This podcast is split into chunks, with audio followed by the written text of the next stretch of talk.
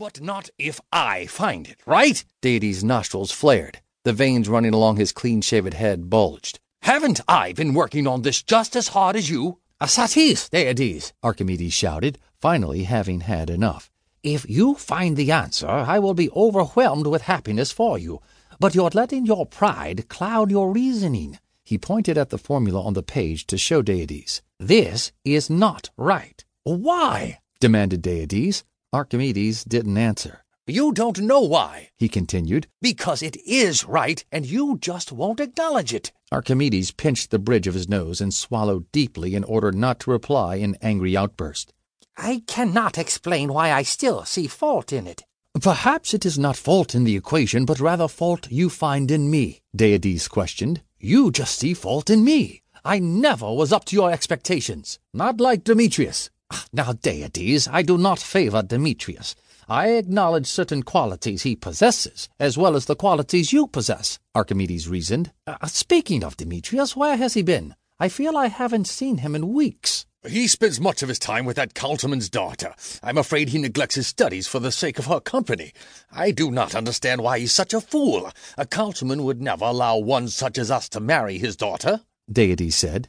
Amor vincita omnia. Love conquers all, even the will of a councilman and a father, Archimedes said. Deity snatched the papers out of Archimedes' hands. He's a fool nonetheless, perhaps more so than some, he answered, then stormed out of the room, complaining about the hopelessness of the both of them. Archimedes had spent the whole night trying to pinpoint the exact place where the formula went awry. Now, as the sun crept into the window of his study, he let his frustration extend to Demetrius. There was nothing quite as detrimental to the concentration of a young man as love, and Demetrius had certainly upped the stakes by falling for the daughter of a councilman. What a fool! Archimedes could have used his patience and keen logic.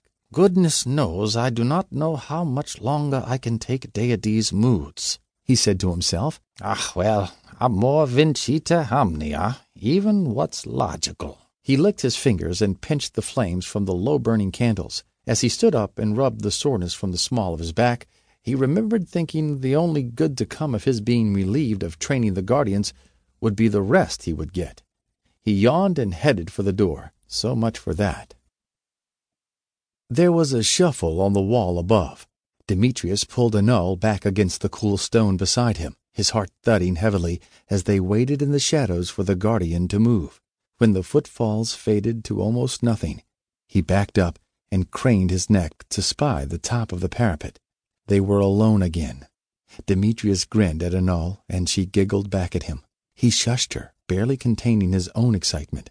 He took her hand, and they sneaked along towards the forest. Demetrius ducked behind a large tree and pulled her in next to him, his arm around her waist. For a moment he stared into her eyes, then peeked around the gnarled bole to make sure they weren't being followed. When he turned back around, she caught him in a kiss, and when she pulled away, she skipped backwards, grinning, daring him to catch her. Moonlight bounced off Anul's silken hair. Her pale skin glowed softly. Forgetting the need for secrecy, Demetrius dashed at her, both of them laughing giddily. Anul hid behind a tree, and Demetrius found her. He seized her at the waist and twirled her around, then sprinted for a tree several yards away. In this way the two of them played, with only the forest and sky listening, until they spilled out into a meadow of white flowers. Anul waded through the delicate petals to the far end, where a cliff overlooked the sparkling river below. Demetrius presented her with a full bouquet in a flourishing bow and a goofy grin. Anul bit her lower lip and smiled so that her cheeks nearly touched her wispy lashes. Demetrius handed her the flowers and tucked one behind her ear. The contrast of it against her long dark hair was lovely. Do you know what we call these flowers, Demetrius? Anul asked. Demetrius shook his head. Luna flowers, she said. They're almost as beautiful as you, he replied. Anul leaned into the bouquet and slowly inhaled, her eyes closing as she took in the delicate scent. Demetrius felt there could be no beauty on earth equal to what he was witnessing. He stroked the petals of the flower in Anul's hair, and as he did, he chanted quietly. Anul crinkled her face and opened her eyes. A soft glow radiated from the pistil to the tips of the petals, and the light spread to the flowers in Anul's hands across the field to every single one.